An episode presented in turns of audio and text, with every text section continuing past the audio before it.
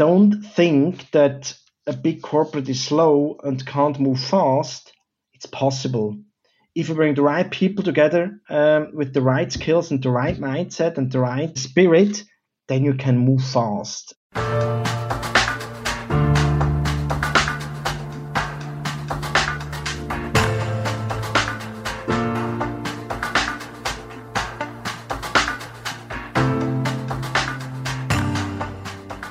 Welcome to a brand new episode of our podcast, Human and AI Mind, Machines, and the Great Descent. Thanks that you tuned in again to listen and to geek out with us over the fascinating field of AI and the role of human. We are Uli and Avery, your hosts for this episode, and we are very delighted to welcome our today's genius mind, Alexander Senn, the HR head of smart infrastructure. Alex is a passionate leader who drives employee empowerment and trust within Siemens he believes that we should focus more on nurturing strengths than sticking too much to weaknesses, and is fully motivated and energetic in driving cultural change at Siemens. In this episode, we will join him in imagining what the future of work could look like. So I hope you're at least as excited as we are. So let's just dive right into it. Alex, we're super happy to have you with us today and that you are taking some time off your busy schedule to be the guest on our podcast. How are you and where do we catch you today? So first, um, thank you very much for having me. I'm delighted to be here. And I mean, I'm working as most of the people in Siemens uh, from home at the moment. And I'm very, I have to say, I'm very well today. But I also have to be honest with you uh, that not, that was not always the case um, in the last few months because in my situation, we have three children aged uh, one, four, and seven. So it can be quite stressful working from home and to be in front of the screen from, I don't know, seven to, to, to eight or to, uh, to seven without a break. It's very, very tiring. And I had difficult times. And then I said, I need to change something because I think I need to learn and to uh, to learn to work differently and to structure my way uh, my day differently. And then I really changed, and I also brought that into into a scientist. We're discussing this at the we are discussing this at the moment. And but just to give an example, what I did, three actions, concrete actions. First, uh, get up a little bit early in the morning, uh, go for a run. Second. Um, I have now really every day a one hour lunch break and I really at least four times I'm able to really to to eat to have a proper lunch break. And and last but not least and I think maybe this is the most important one to go outside. 30 minutes for a walk and just have me time not watch a video or whatever really me time go for a walk enjoy the sunshine uh, the fresh air. I think this is important. And I believe especially in these days and this is maybe my I know the answer is um, much too long but this is my key message we all need to learn uh, how we can uh, manage the new normal, how we can work in the in, in, the new normal, and that we have to take care of ourselves, of our health, and that we um, that we also invest. And um, definitely, some of you they need to think about that, reflect what they need to change, because it's important to stay in a balance, to stay balanced, because only then you are somehow performing it, then you can perform and bring your best performance. Yeah, that's a super truth getting up early with a one year old, right? You you got up early anyway, I guess, I right? you're right. You're right. Yeah, but it's so COVID had so, quite some changes, right? In in terms of, of typical structures, typical process we followed, mm-hmm. right? Mm-hmm. And and these were somehow totally challenged to, and, and need to be reinvented. Uh, great great tips from you. But speaking of of challenges, I, I, I thought like when when I looked at your Vita, Alex, right? What the heck, right? uh, you have a, for me, super surprisingly, quite an impressive but super focused, clear path towards, you know, professionalizing, you know, people. Uh, people management is such a wrong word, but it, I think it's called HR, right? Mm. But uh, from Masters, KPMG, Swisscoms, and Gallen, Siemens, you know, I mean, what a hack, right? that demands, to be honest, also some persistence, focus, discipline, right?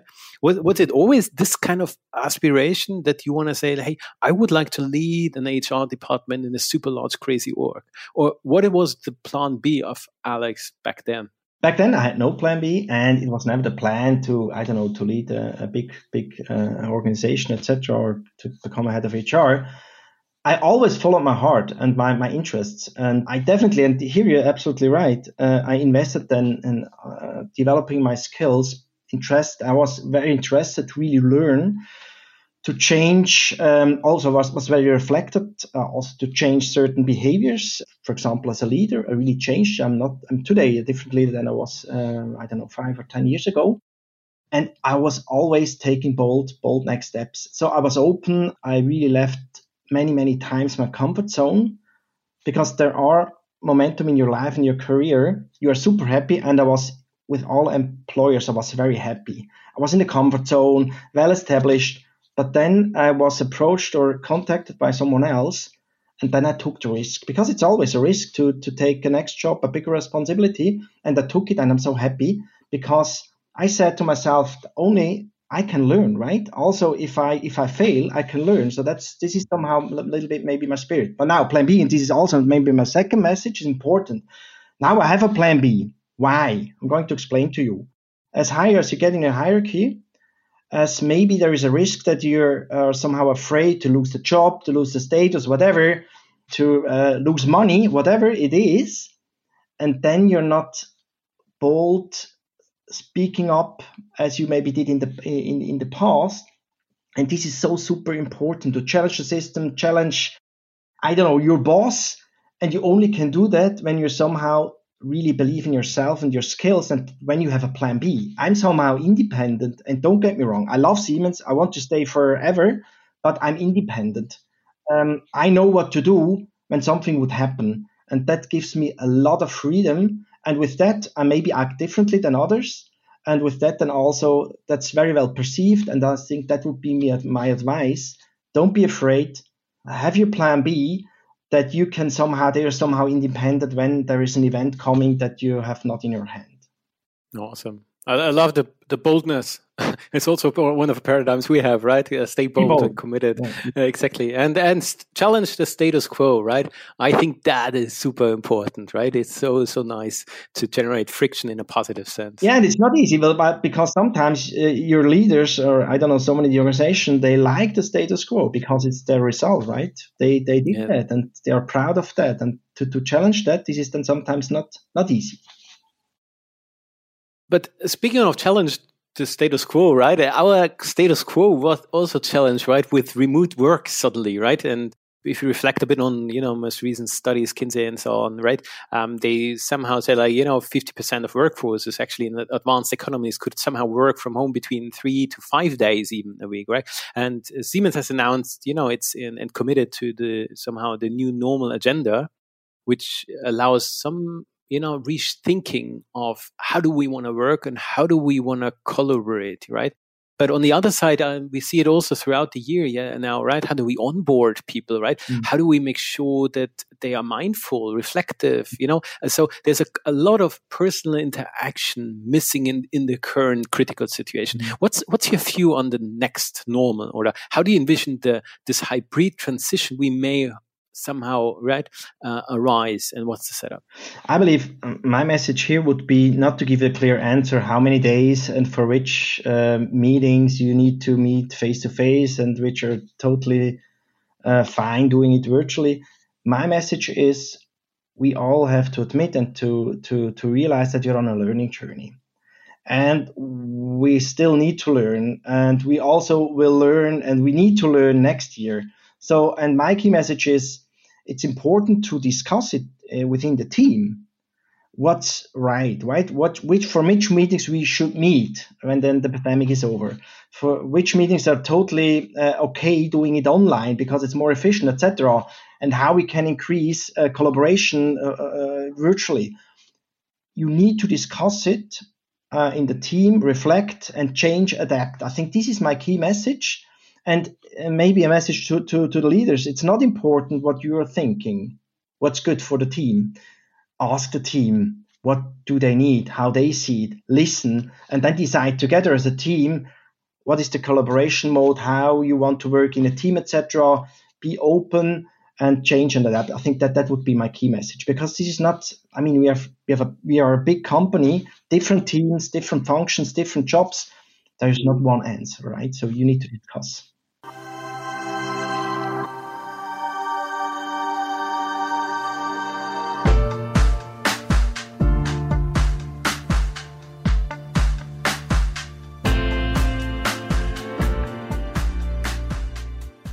Absolutely. Thanks for sharing that. I totally agree with you. And you already mentioned quite a lot of things about the pandemic. COVID is still around, around numbers are even rising again right now. So, um, we're in tough times and it's, it remains tough and everybody's coping in different ways. And you already shared some thoughts on how employees could become more resilient to the future. But how has the pandemic changed you as a leader? Um, can you maybe also share a bit on that?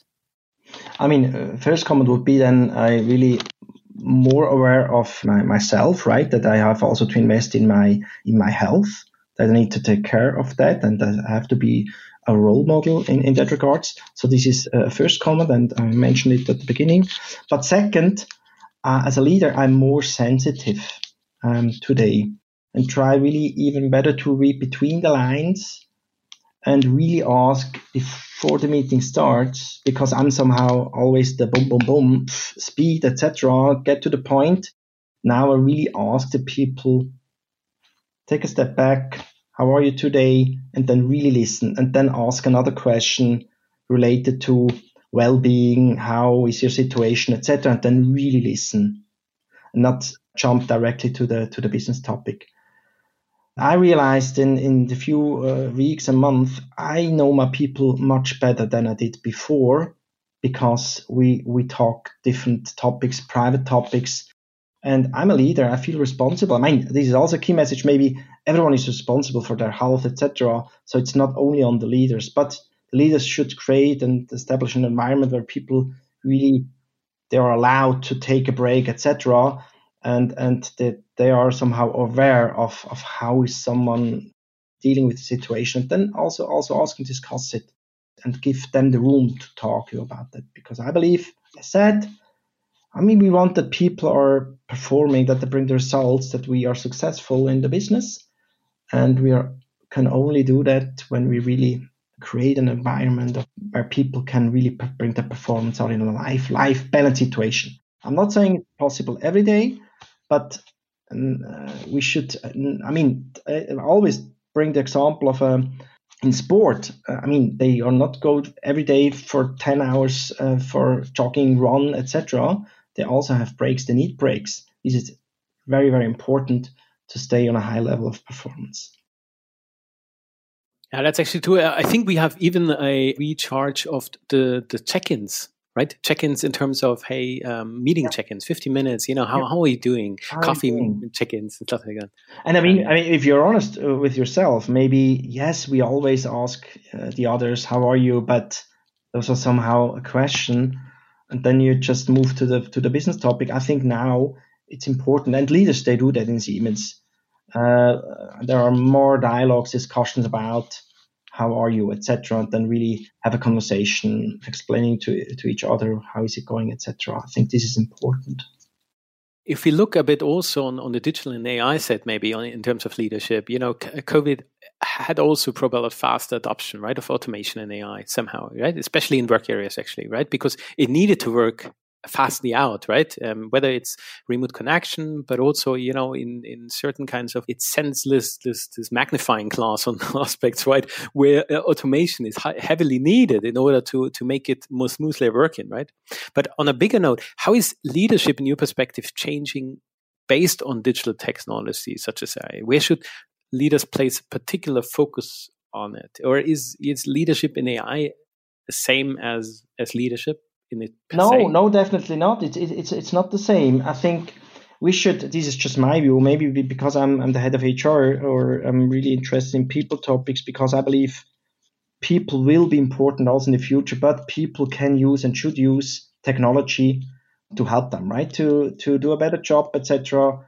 And if I look to leaders, they should and they can. And there is technology available. They should use technology for example, I'll just give you an example to measure engagement in a team. Why? Because you don't see the people each and every day.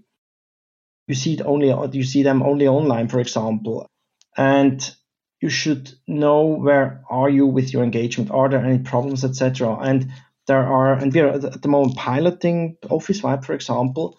So we're sending out every second week a short pulse check to, to the team, to teams, and they, and, they, and they answer it. And then you have an overview on different dimensions where is the level of engagement in a team and here and this is the beauty you can identify or then the technology helps you to identify what are maybe the problems you're facing at the moment and then and this is important don't take actions because of a dashboard then discuss the results in a team. So technology can provide us with data, with patterns, with insights you need to discuss and then to decide what we need to change as a team.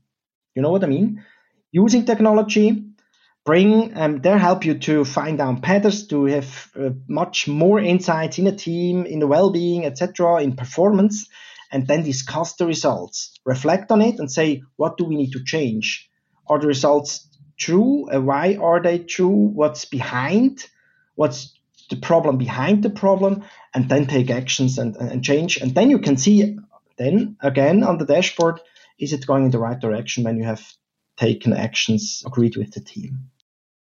Thanks for sharing. Um, we can also have like another perspective on technology if we think about that it will maybe result in more spare time for employees because maybe routine tasks or processes can be automated through technology. And if we then imagine a scenario where it would result in more spare time for the employees because they don't have to deal with such processes, how could that impact the future of HR and how could that then look like? Uh, absolutely with you. I mean, definitely, uh, we'll have more time because we don't have to invest much that much time in, in processes, etc. But before you digitize a process, you should look: Do we really need the process? And I would like to elaborate a little bit on that, because if I look back, and I'm really open and honest with HR, we have so many processes. For we only do that because two percent of the people try to trick the system let me give an example approval process, different approval processes. We do that because we want to make sure that 100% of the population follow they're following the rules. It's totally stupid. I believe it's totally stupid because you should not install a process and 300,000 people have to run through that process. I mean, it also takes time if it's digitized because of 2% of the population. I would say leave it, trust them, yes, you need to express what's allowed, what's not allowed, but then trust them that they're following the rules. And yes, there will be also in the future two or three percent that are not following the rules, but there are other systematics and also AI uh, can help you there to identify who tries to trick the system and who tricks the system. And then you just take them, uh, address them, and then take actions. And with that, I'm, I strongly believe this is much more efficient, much better, and this is strong signal of trust. And people they need to feel that they are trusted and then they are they have the environment to bring the performance great stuff yeah true nice let's get it started. Yeah and uh, by the way uh, i mean we have also a proof point. I mean this is a good example. We get we got rid of ratings. Not in each and every country but we're starting with first, first wave countries switzerland there are others. No ratings, no target setting at the beginning of the year in written in a system, and no rating at the end of the year. I mean, we had the process because we believed the leaders will do a proper job as a manager, as a leader. If I don't know, we force them to rate people. This is totally stupid. This is really not good invested time. We should invest time in not writing targets because I mean, pandemic has shown uh, how fast the environment is changing, and then the targets agreed at the beginning of the year are useless.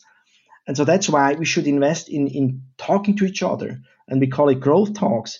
Really uh, agree in meetings, in, in, in workshops, what are the expectations, what everyone has to has to deliver to contribute, and then keep the dialogue open and help them to really perform. I think this is the future, not once a year at the beginning of the year target setting and at the end of the year give like back in school a rating. Rating was never motivating. It was the other way around and it's not helpful at all actually to, to be honest I, I consider uh, leader and manager to different job profiles right? Yeah you're right. We should all we should all be leaders right? But we should all be leaders and not, not managers right? We don't need to manage, we need to lead in a in an agile software methodology, right? And I'm a geek by nature, right? Software development. So we have an instrument like Scrum, Scrum, yeah, right? Yeah. Um, we have the concept actually of self-selection. Yeah. So this is a way of letting the team actually pitch to each other, right? This is what I'm good at. This is where I'm really suck. Um, excuse my French here, right? Or this is where I want to grow, actually, right? Um, and what kind of aspirations you have. Um, and you mentioned in a, in, in a pre-discussion about a marketplace idea. I wasn't, uh, you know, yeah. sure, right? Which may have similar notions. So in the Agile manifesto, right, the individual team purpose, and only if no decision is being made, right, the, the product owner enforces decision. So the you know the team selects its is done by bottom up, basically, right?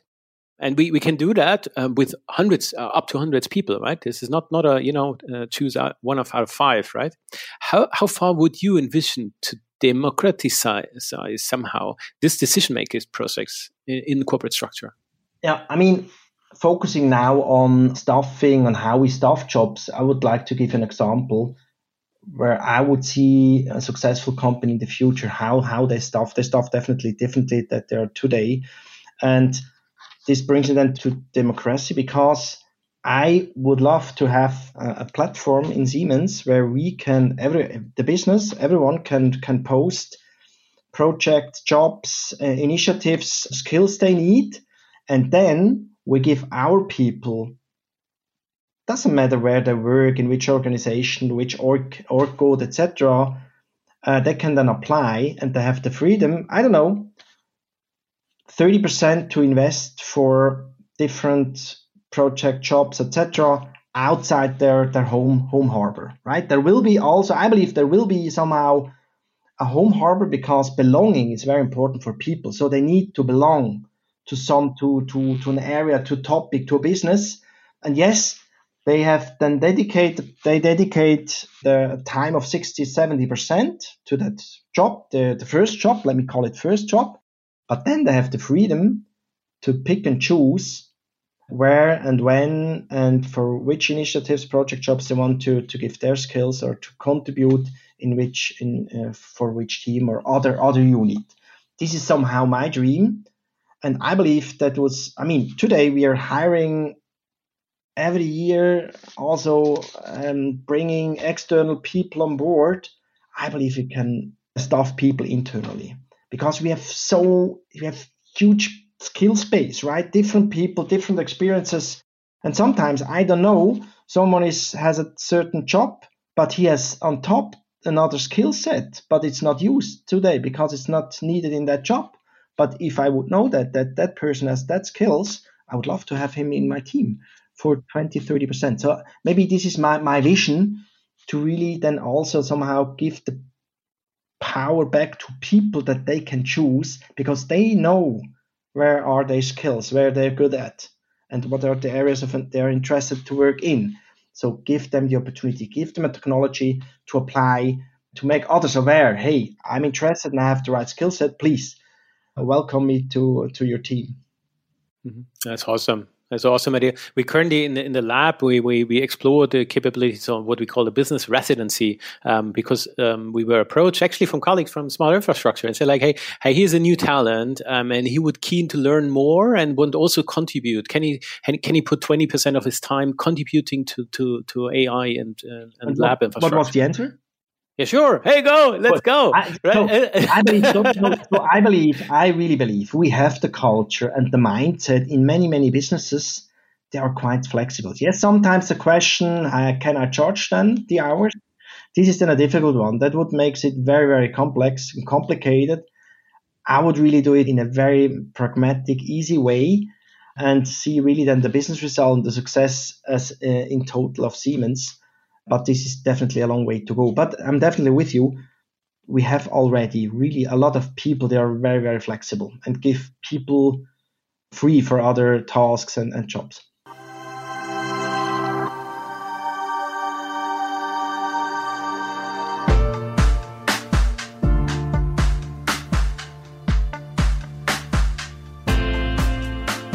And there's a lot of buzz around what's called adaptive organization, right? And operational agility. Oh, super hard word, right? I mean, adaptive and agile in large orgs, right? that seems to super flourish, right? All the startups out there, right? They're like they they they they knocking me down now, right?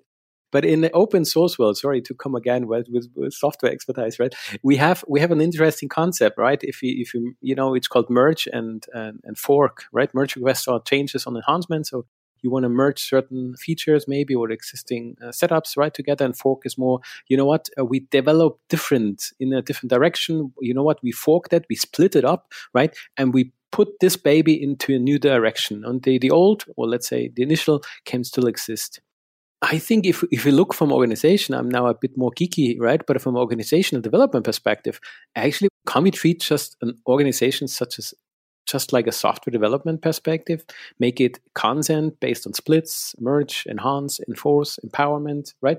What are for you the, the vital attributes or, you know, for what is an adaptive organization? Super tough. I mean, first of all, I think we just can't, it's not working everywhere, right? We have to be careful and every team and every function and every business has to understand and to find out what is their way of being an adaptive uh, organization. But high level, generally speaking, I see definitely two core elements or cultural um, uh, aspects we need to consider. And first, the first is empowerment. You need to have an empowered organization, uh, empowered people that they can take decisions. And it's not a board, right?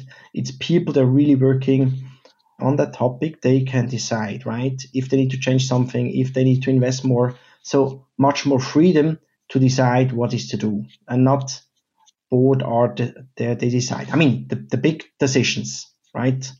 If it's, there's a huge money behind, then maybe it's still a board, but in, uh, generally speaking, much more empowerment and really people are working on initiative, project, product, etc. They know what to do, right? And they should just, just have the freedom to do it.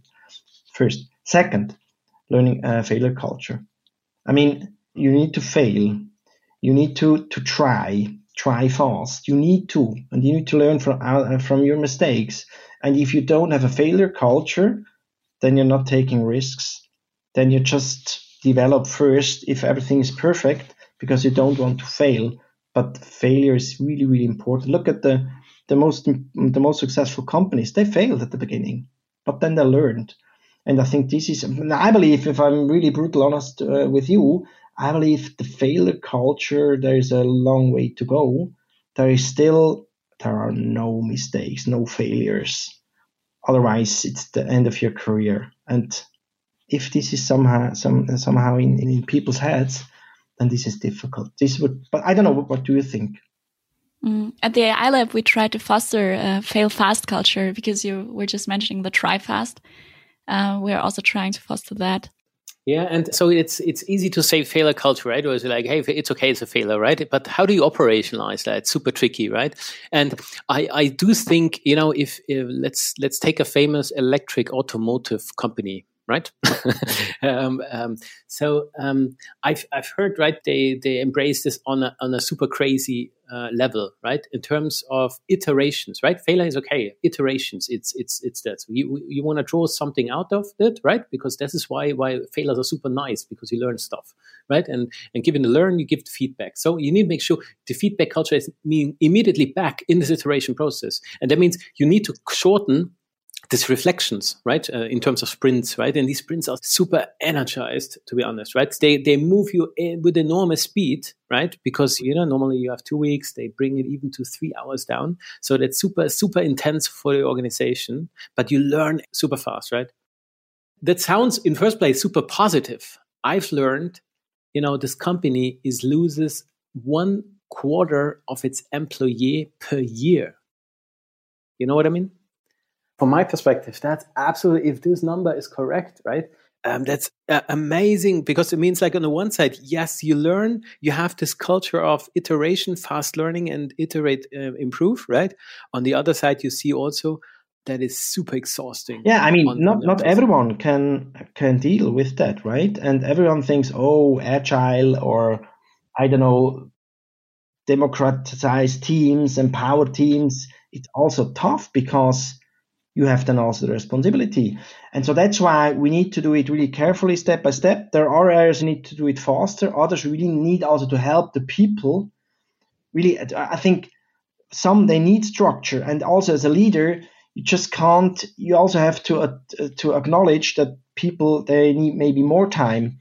I think that's why I'm a big fan of step step and and not overnight. It's not going to happen overnight, but as a vision, to really we should definitely have such a vision.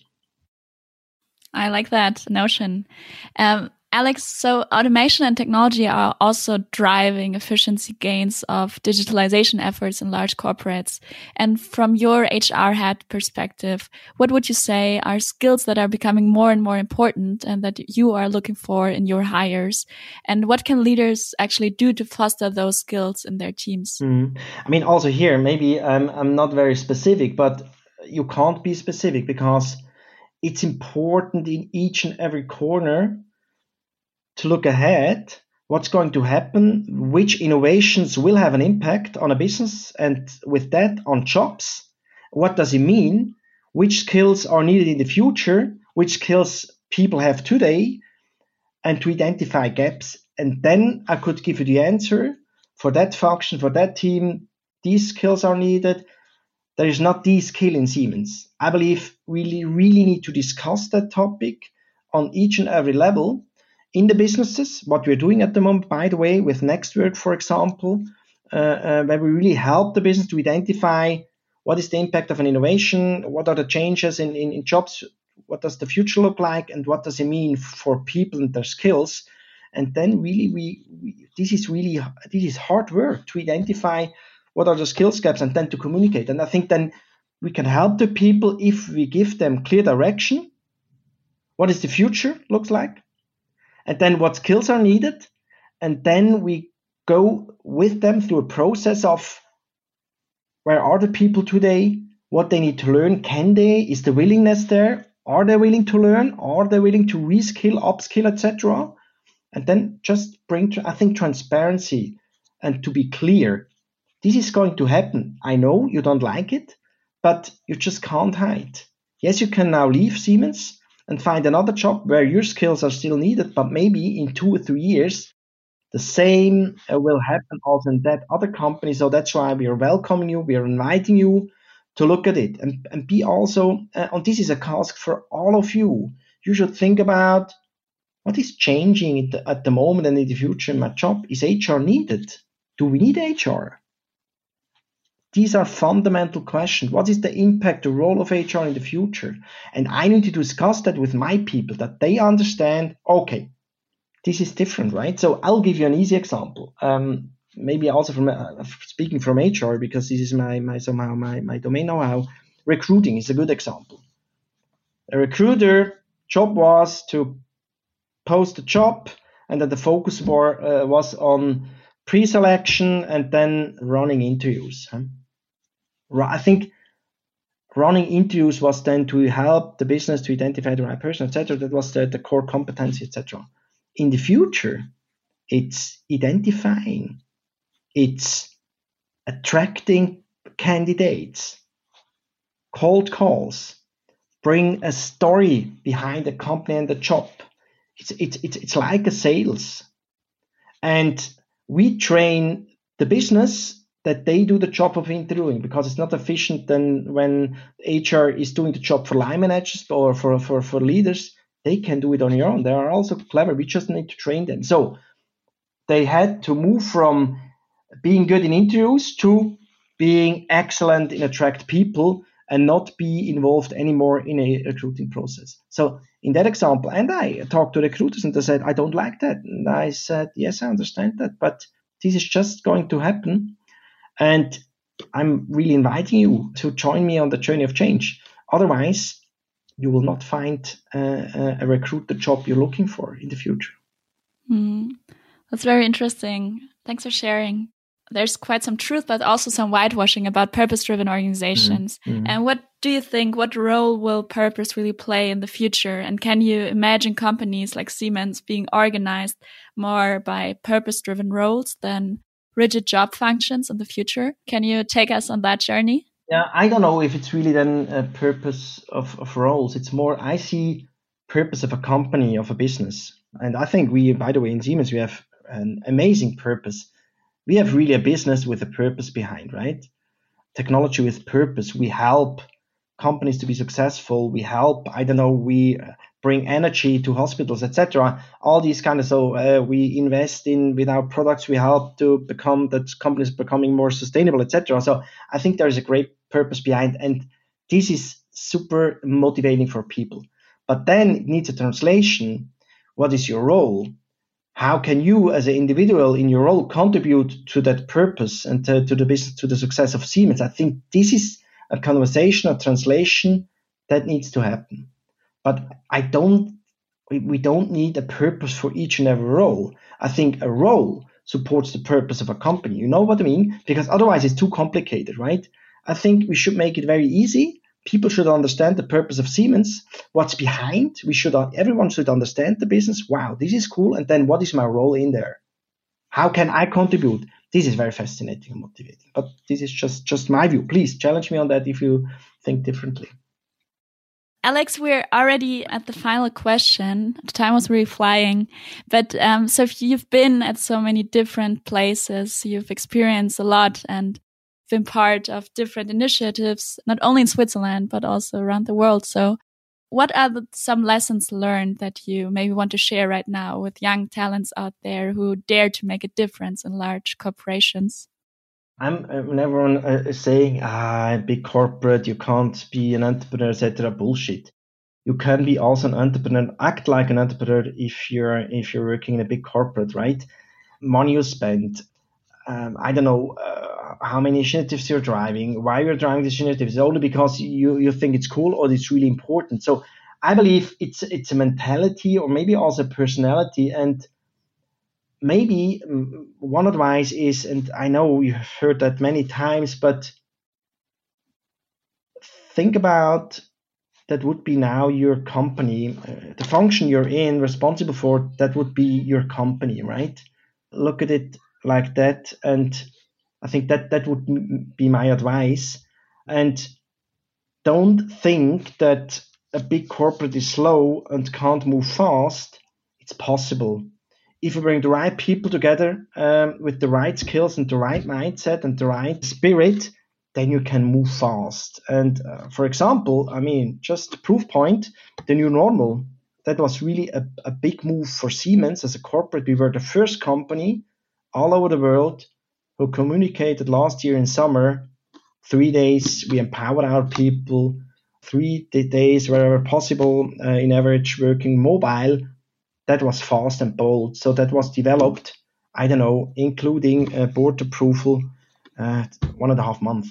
And other companies are still discussing what are we doing, etc. So that's why, no, I don't believe that that big corporates can't move fast. They can move fast. It's it's it's the people that are moving slow, not the not the corporate. Thanks for sharing and thanks so much for your time and for being the guest on our podcast. It was very inspiring and energetic and motivating to to listen to you and to talk to you. But Alex, before we finish this episode, we want to play authentic autocomplete with you. So let me give you for the closing a couple of sentence starters and you will just finish. Yep. Are you ready? Yeah, ready. Siemens is the best employer I've ever worked for. Wow, that's that's bold. Future of HR is challenging, interesting, um, and fun. Beautiful. Innovation is important to stay relevant for customers and society. Wow, I like. Um, my favorite quote is. Oh, I, I quoted it today, Roland Busch. I really like that. I, this is really the not empowering people is weak management my favorite favorite quote. Not because it's Roland, really, it's boom. It's nothing to say about that. Not empowering people is weak management. Agree. The world should have more of humble people. I like that. And last but not least, and this is a quite tough one, if I could invent a rule for everyone in the world to follow, it would be. This is a tough one maybe I I say something uh, I need to give myself. I really need to learn and become a better version of myself. It's listen, think, and then speak. That would help in different dimensions and situations. At home, with your wife, in politics, in a negotiation system, with your with your uh, children. I think that would be lovely, right? That would be a dream world, I would say. Huh? Listen, think, and then speak. All right. Um, I would have tough, right? I'm so emotional with that. I just speak. No, thanks so much, Alex, uh, for your for your time. It's really it's really enjoyable, and I think it's it's great. Sometimes it can be super critical, super hard in, in large organizations. To be honest, I'm challenged thoughts on a personal level. Sometimes with stuff like, and then you have this interaction with you know with with this interesting persons like you uh, you are right? And I, I, have the feeling right we next time we are in you know we we sit together in, on a cappuccino or a beer or a glass of wine or whatever or whatever right? Because i think it's it's great that you share this this openly and this honestly. And for us obviously important this boldish aspects with us. Thanks so much for for being with us here. Thank you very much Uli. Darby it was a pleasure. Thank you. And folks out there stay tuned. There's a bit more to come, I guess, right? Stay bold, committed, and open minded. And we hear us at the next Siemens AI Lab podcast. Cheers.